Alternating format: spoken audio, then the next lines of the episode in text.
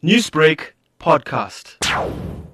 We all understand that the petrol price is made up of a number of different factors, and there are two big elements that influence the, the fuel price. The first is the Rand US dollar exchange rate. Obviously, we are paying for the international petroleum in dollars, and obviously, if that is the rand is weaker against the dollar, it just means that it becomes more expensive to buy the actual product. The other big factor, of course, is the actual price of the product. So, if international oil price increase, it stands to reason that we will also pay more for that, and therefore the fuel price will have to be recovered somehow, and that means that we will see an increase in the petrol price.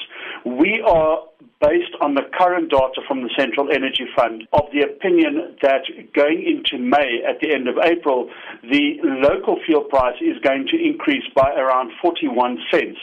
And the main reason for that is the increase in international petroleum prices. In fact, the Rand US dollar exchange rate only makes up around 4 cents of that 41 cents that we are predicting.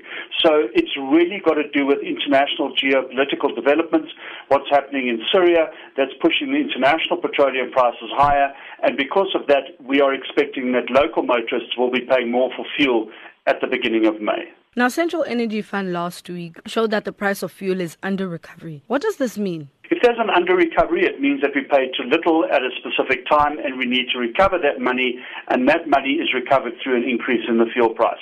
An over recovery means we paid too much for it at any given time, and that means the fuel price will decrease going into the next month. So basically, an under recovery means that we have to pay more at the next month's price increase. Now, if the Rand maintains its current trend against the US dollar, what other changes can we expect? I think uh, we've seen the Rand at, you know, go to 11 Rand 60 this year, and currently it's hovering around the 12 Rand a dollar mark.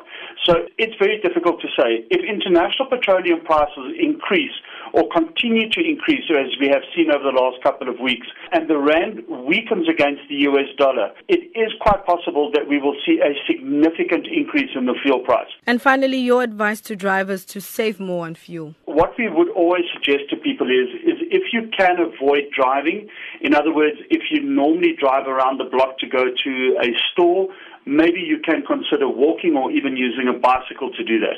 You can consider joining a lift club also very important, keep your car in a good working condition, and that includes your tires. Make sure that they are aligned and that they are balanced because that obviously, if they're not, it will obviously make you use more fuel. And then there's always the option of public transport. If it is available and if it is reliable in your area, it is something that you may want to consider and only use your vehicle on specific days of the month. Newsbreak, Lotus FM, powered by SABC News.